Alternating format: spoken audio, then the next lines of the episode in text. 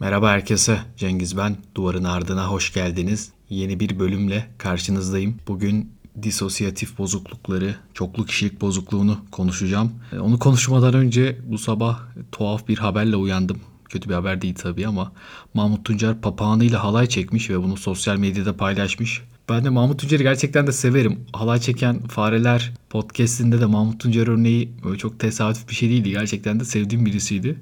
Ve 23 Kasım'da o podcast'i paylaşmışım. Ondan yaklaşık 10 gün sonra Mahmut Tuncer'in papağanıyla halay çekmesi ve Instagram'a koyması beni şaşırttı, mutlu da etti. Demek ki bu imajine ettiğim şey basit bir hayal değilmiş. Gerçekten de olabilecek bir şey düşünmüşüm. Bir yandan da diyorum acaba birileri Mahmut Tuncer'e bu fikrimi gönderdi mi? Öyleyse daha da mutlu olurum. Mahmut Tuncer belki de bu podcast'in ucundan bir yerinden bir şeyini duydu. Onu tanıyanlar, bilenler varsa ona da selam göndermiş olayım. Şimdi bir başka konumuza geçelim. Bakalım bunun içinde anlatacağımız bir şey karşımıza çıkacak mı? Disosyasyon ve çoklu kişilik bozuklukları. Bunu anlatacağım. Daha çok disosyasyon kavramını biraz anlatmaya çalışacağım.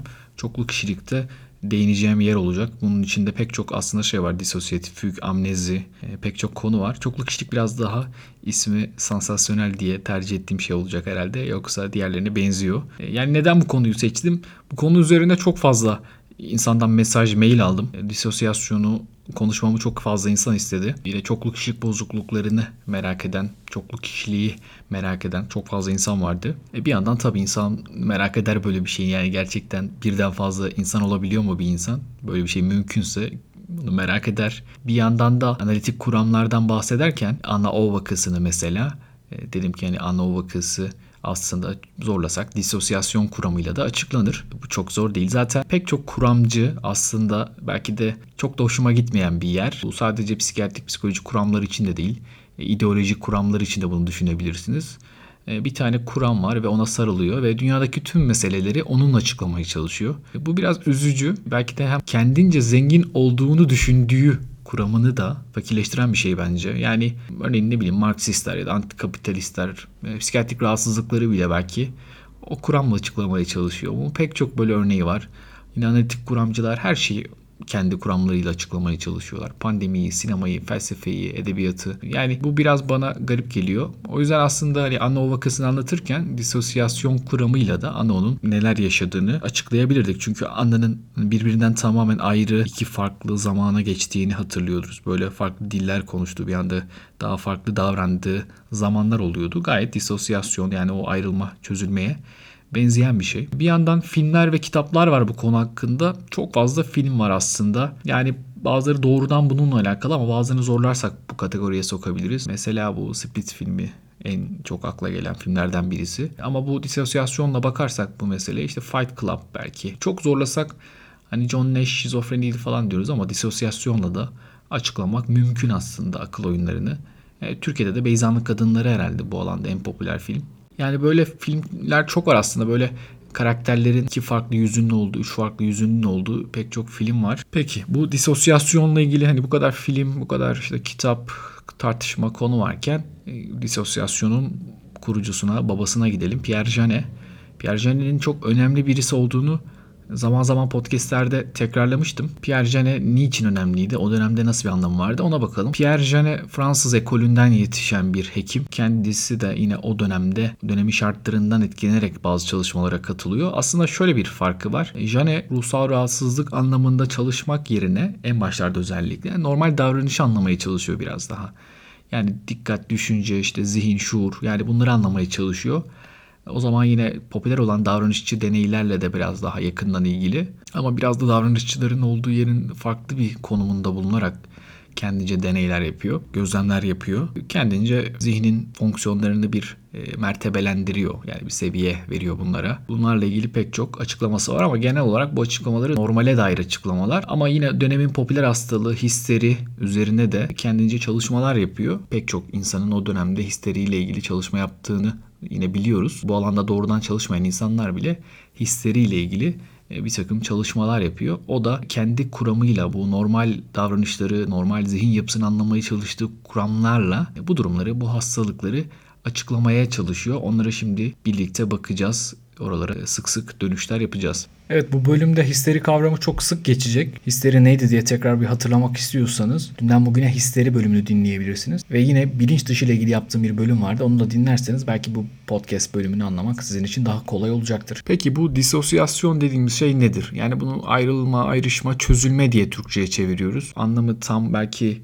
Türkçe'de karşılık bulamıyor olabilir. Ama genel olarak böyle bireyde bilincde, bellekte, algılamada bir takım bozukluklar meydana geliyor ve bunun bazen klinik yansımaları oluyor. Bazen de gündelik yaşamda da buna benzer sahneler oluyor insanın. Doğrudan her zaman hastalık belirtisi olmayabiliyor. Dönüp baktığımızda özellikle 1800'lü yılların sonu, 1900'lü yılların başında histeri üzerine çalışmalar çok yoğun olduğu için herkes bunu yine kendince açıklamaya çalışıyordu ve Pierre Genet de bu konuda güçlü açıklamalar getiriyordu. Aslında Genet'in açıklamalarını şu an eskisi kadar popüler olmamasının bir sebebi olarak belki de iki tane şeyi söyleyebiliriz. Birincisi Freud'un analitik kuramının o dönemde ön plana çıkması ve pek çok histeri vakasını onun kuramıyla ele alması dönemin e, psikologlarının, psikiyatristlerinin.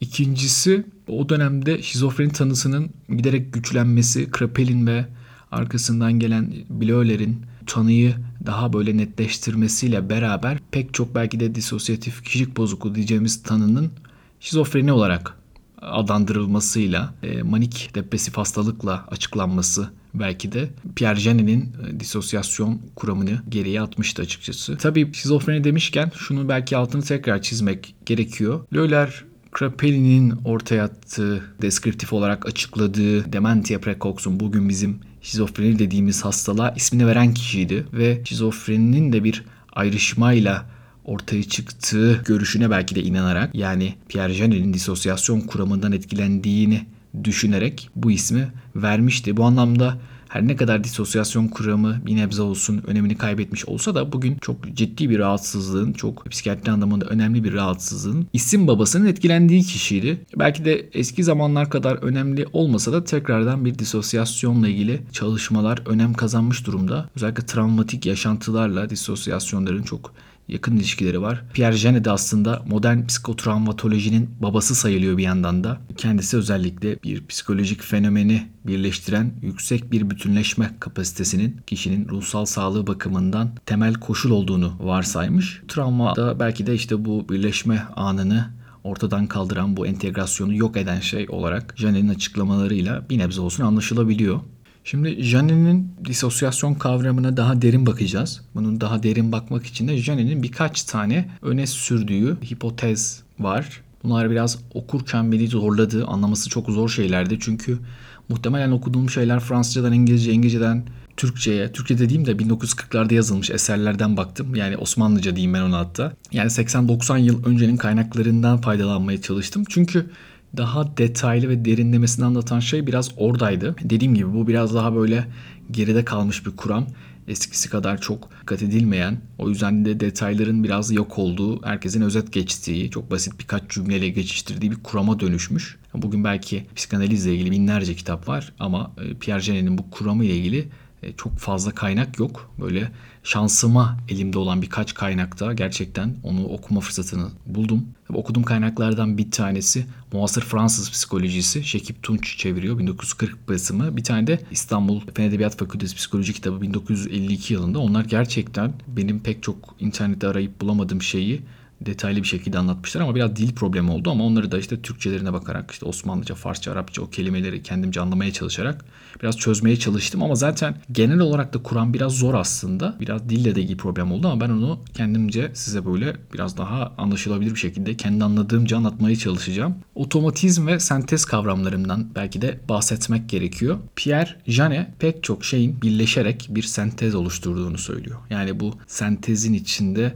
karakter de var, bilinç de var, şahsiyet var, alışkanlıklar var. Birçok bir şey var. Bir sentezin sonunda belki de zihnimiz bir fonksiyon gösteriyor. E bu sentez önemli bir beceri. Bu sentez becerisi bizim için hayli gerekli bir şey. Özellikle yüksek fonksiyon şeylerde sentezin anlamı daha önemli. Çünkü işte muhakeme etmemiz gereken, dikkat vermemiz gereken bir yer varsa burada bir sentezin öneminden bahsediyor.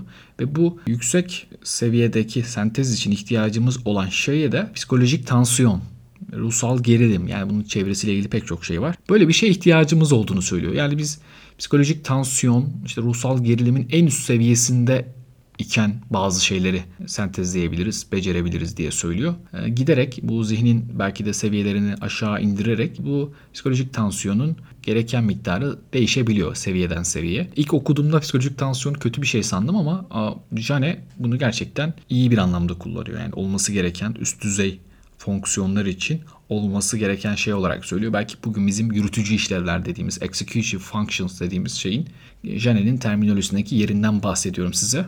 Yani Jane bir de otomatizm kavramından, otomatizma kavramından bahsediyor. Bu da bizim yani gündelik yaptığımız pek çok şey aslında çok böyle efor sarf etmeden, zihnen yani zihin olarak çok büyük efor sarf etmeden yaptığımız şeyler. Belki alışkanlıklar otomatizma ile ilişkilendiriyor. Bunlar için belki de işte psikolojik tansiyonu çok fazla gerekmediğini vurguluyor. Dediğim gibi bunlar biraz daha Jane'nin aslında normal zihni anlama, araştırma çabaları. Yani burada hala bir hastalıkla ilgili bir terminoloji doğrudan kullanmıyor. Ama yine o zamanlar Janet'in belki de çığır açtığı bir şey psikasteni terimi, psikasteni kavramı. Yani kişi normalde ruhsal enerjisini birleştirerek bir amaç çevresine yoğunlaştırır. Bu amaç çevresine yoğunlaştırmasının ardından bunu belli bir güce çevirir ve bir bütünlük ortaya çıkar. Yani bu bütünlük onun belki de ruhsal anlamda normal olmasını sağlar ve işlerini yürütebilmesini sağlar. Ne zaman ki belki kalıtımsal, belki yorgunlukla alakalı ya da bir travmatik bir yaşantıyla ya da bir heyecan durumuyla beraber bu gerilimde bir düşüklük meydana gelir. Yani bu psikolojik tansiyonda bir düşme meydana gelir. Bu durumlarda da bazı rahatsızlıklardan bahsedebiliriz diye söylüyor Jane. Ve buna psikasteni diyor. Yani bu psikasteni Jane'nin bir kavramıdır çok da önemlidir. Ve Jane bu psikasteni içine iki grubu özellikle sokuyor.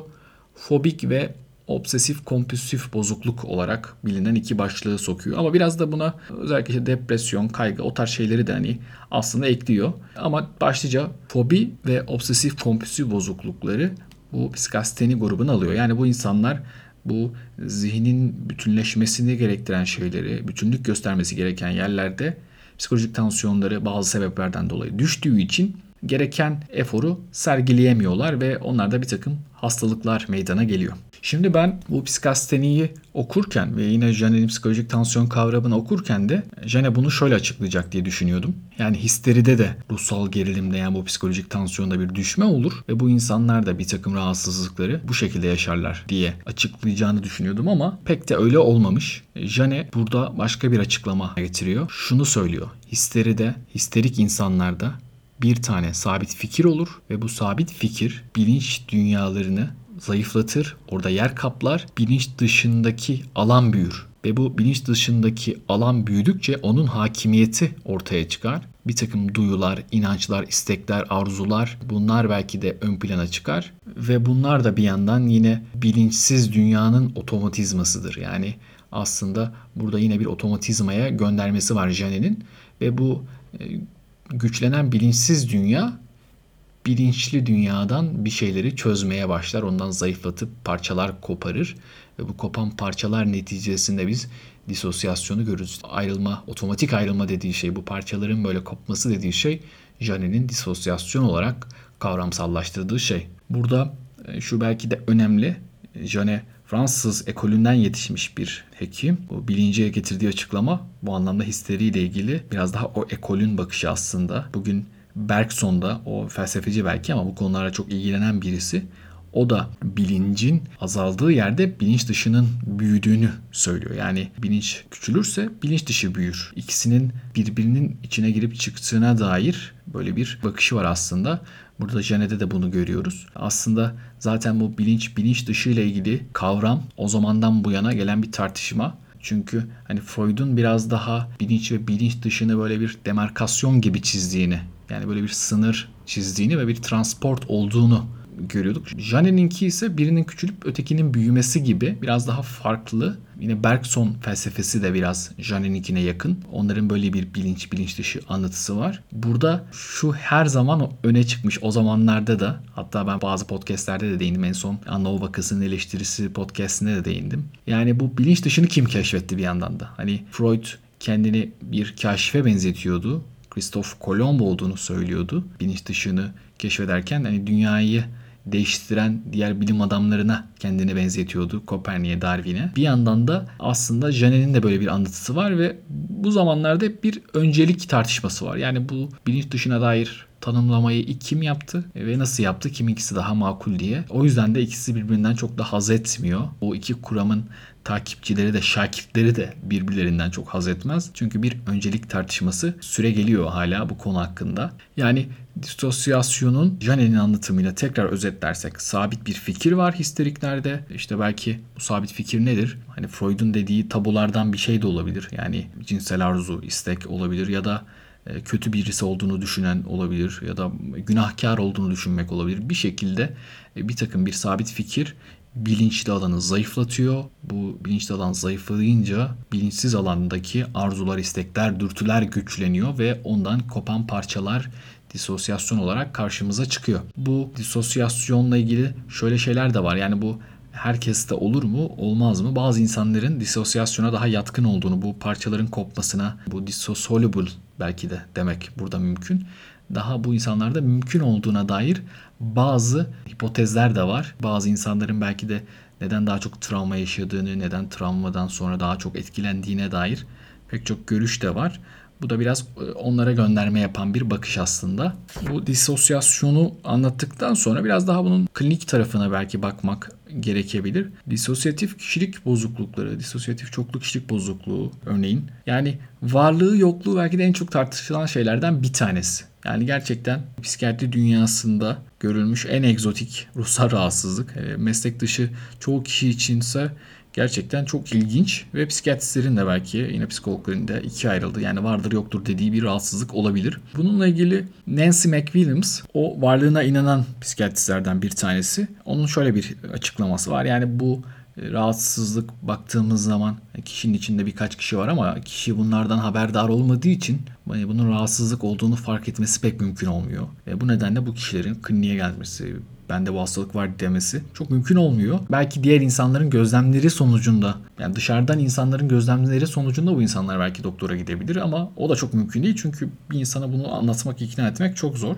E, hatta bir keresinde şöyle bir vakayı anlatıyor Nancy, bir başka doktorun, analistin yaşadığı bir vakayı anlatıyor. Bir disosyatif kişilik bozukluğu, çoklu kişilik bozukluğu olan bir hasta bir analiz seansındayken bir anda divandan kalkıyor ve diyor ki o kadın bu analiz saçmalığına inanabilir ama ben inanmıyorum diyor ve e, oradaki analist de derhal divana dönün siz de analizden geçmektesiniz diye cevap veriyor. Yani o kadar ki seans içerisinde bile bunlar ortaya çıkıyor ve birisi tedavi olmak istiyor, öteki olmak istemiyor. O yüzden biraz böyle karışık bir şey, karışık bir vaka. E, zaten bu karışıklık aslında hani az önce söylediğim gibi pek çok tartışmayı da beraberinde getiriyor. Örneğin Soryas çok da tatlı bir psikiyatristtir. O 2000'lerin başında bir tane makale yayınlıyor. Disosyatif bozuklukların DSM anlamında tanı koyma anlamındaki kılavuzlardaki ölçütlerinin biraz böyle çok da mantıklı olmadığını söylüyor. Bunları gerçekten birilerine verdiğimiz zaman %30-40 insanlar bu tanıyı alıyor. E, bu da psikiyatride çok olabilecek bir şey değil. Yani hiçbir hastalık için belki de olabilecek bir şey değil. Yani toplumun %40'ının tanı aldığı bir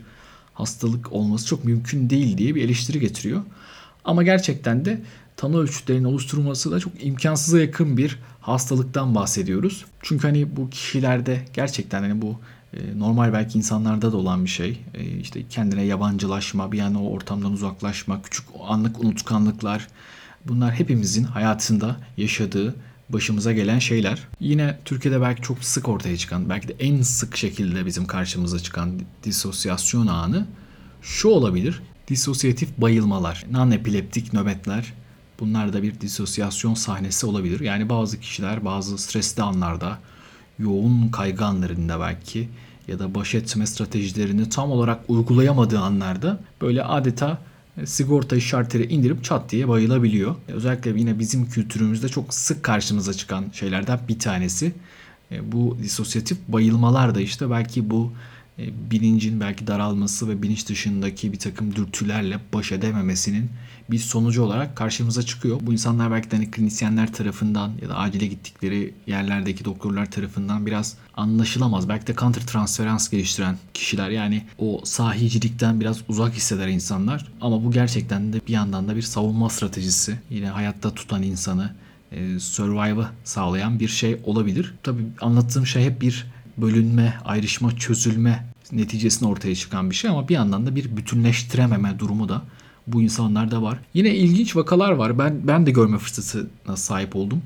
E, tabii yani bunları anlatırken şunları söylemek lazım. Yani bu bir psikoz muydu, bir şizofreni vakası mıydı yoksa gerçekten bir disosyatif sahne miydi? Bunların ayrımını yapmak e, kesitsel anlamda, kısa anlamda çok kolay olmuyor. Örneğin şöyle bir hasta öyküsü duyduğumu hatırlıyorum. E, hasta bir anda tanımadığı bir şehre gidiyor, bir otobüse biniyor. Bin kilometre ötede bir şehirde öyle dolaşmaya başlıyor. Nerede olduğunu ne yaptığını bilmeden. E, bu tam işte disosyatif füg dediğimiz yani disosyatif kaçış dediğimiz şey. Böyle vakalar var. Özellikle gerçekten büyük bir travmanın arkasından olabiliyor böyle şeyler. Bazı savaş dönemlerinde belki ya da bazı böyle büyük patlamalardan sonra çok tuhaf ve zorlu dönemlerden sonra belki de böyle başı boş gezen bir insan gördüğümüzde böyle bir anı yaşıyor olduğunu düşünebiliriz. Disosyatif amnezi hani belki daha çok görebileceğimiz bir şey. Yani kişinin bir anda bir şeyi unutması, bir anda aklına gelmemesi ama bunun biraz daha uzun sürmesi, altta yatan bir organik sebep olmaması yani bir işte beyin kanaması, bir enfakt, kafa travması olmadan bunu yaşaması. Özellikle bu afazi zamanlarında yani kişi dili konuşamıyor, bir dili, bildiği dili konuşamıyor ya da şöyle bir hasta görmüştüm. Bir anda Arapça konuşmaya başladığını söylüyordu ve Arapça bilmediğini öğrendiğim bir hasta. Yani Arapça bilmiyordu ama bir anda Türkçe konuşamayıp Arapça konuşuyordu. Aslında ama Arapçada konuştuğu o durumu da pek gerçekçi değildi. Sordum yani Arapça bilenlere bu Arapça mı dedim. Yani ben de az çok anlardım yani Arapça birkaç şey duysam. Arapça değildi ama hasta onun Arapça olduğuna çok inanmıştı ve Türkçe konuşamıyordu. Bu gerçekten gördüğüm çok ilginç bir vaka belki de. Tabii bu çoklu kişilik meselesi hani belki de en çok yine dikkati çeken şey olduğu için ona biraz daha detaylı bakalım. Kitaplarda şöyle bir şey yazıyordu okuduklarımın arasında. Biraz komik ama 2 ile 10 kişi arasında ortalama karakter sayısı, kişilik sayısı oluyormuş bu insanların. Hani nasıl bunu hesaplamışlar bilmiyorum ama işte bunlar alter kişiler. Farklı farklı özellikleri var. Hatta genel olarak da bu özellikler birbirinden biraz da bağımsız şeyler farklı şeyler. Yani karakterler birbirine çok benzemiyor. Ee, bir tanesi daha böyle herhalde ana karakter gibi. Diğerleri duruma göre zaman zaman ortaya çıkıyor. Hatta işte bu efsaneler var ya işte yazısı değişiyor, konuşması değişiyor, bir takım alışkanlıkları değişiyor. Belki daha çocuksu davranıyor, daha farklı davranıyor. Bu hali ilgi çekici bir şey. Yakın zamanda vizyona giren Netflix'te yayınlanan 9 kere Leyla filmini de izlediyseniz ya da izlerseniz orada da Haluk Bilginer'in karakteri, Adem karakteri böyle ara sıra yoğun travmalarında bayılıyor yani disosyatif bir bayılma diyebiliriz ona ve her bayılmasından sonra biz onun zihnine gidiyoruz ve onun zihninde farklı farklı insanlar görüyoruz. Birisi mesela daha böyle maskülen, birisi daha efemine, birisi daha akılcı düşünüyor, birisi işte karını öldür diyor. Yani o da diyor ki ben hani bunlardan biri miyim ya benim içimde bir kadın mı var, benim içimde bir katil mi var diyor. Aslında herhalde hepsinin bir sentezi var. Belki de bu disosyasyonla ilgili tam da filmi izledikten sonra hani bunu da kaydederken aklıma geldi gerçekten de bir sentez var. Belki de onların hepsinden biraz bizde var ve bunların bazen de o işte bilinçli alandan kopmasıyla yasak bazı dürtüler, arzular, düşünceler, duygular ortaya çıkıyor ve hakim oluyor onlar ve onların o ruhsal otomatizmalarının sonucunda biz e, bu disosyasyonla ilgili davranışları sergileyebiliyoruz. Aslında evet biraz anlatırken de çok karışık biliyorum. Yani zor bir kavram. Ben hani elbette her podcast'te hazırlanırken okuyorum bir şeyler. Ama bu podcast'te hazırlanırken yaklaşık 4 kitap, 5-6 makale internetten pek çok şey okudum. Yani bu kadar okuduğumu söyleyemem yani bir podcast kaydı için. Bu özellikle Türkçe kaynaklarda belki hani Vedat Şar'ın ismini söylemek lazım. O daha çok disosyasyonla ilgili e, çalışmış. Tabii dediğim gibi işte artık eskisi kadar popüler olmayan belki sadece çoklu kişilik bozukluğu dediğimizde filmlerle, kitaplarla ön plana çıkan biraz daha böyle e, sinematografik anlamda değeri verilen ama belki de dönüp baktığımızda pek çok bugünkü fenomeni açıklayabilecek bir kuramı size özetlemeye çalıştım. Buraya kadar dinleyen herkese çok teşekkür ederim. Kendinize iyi bakın. Hoşçakalın.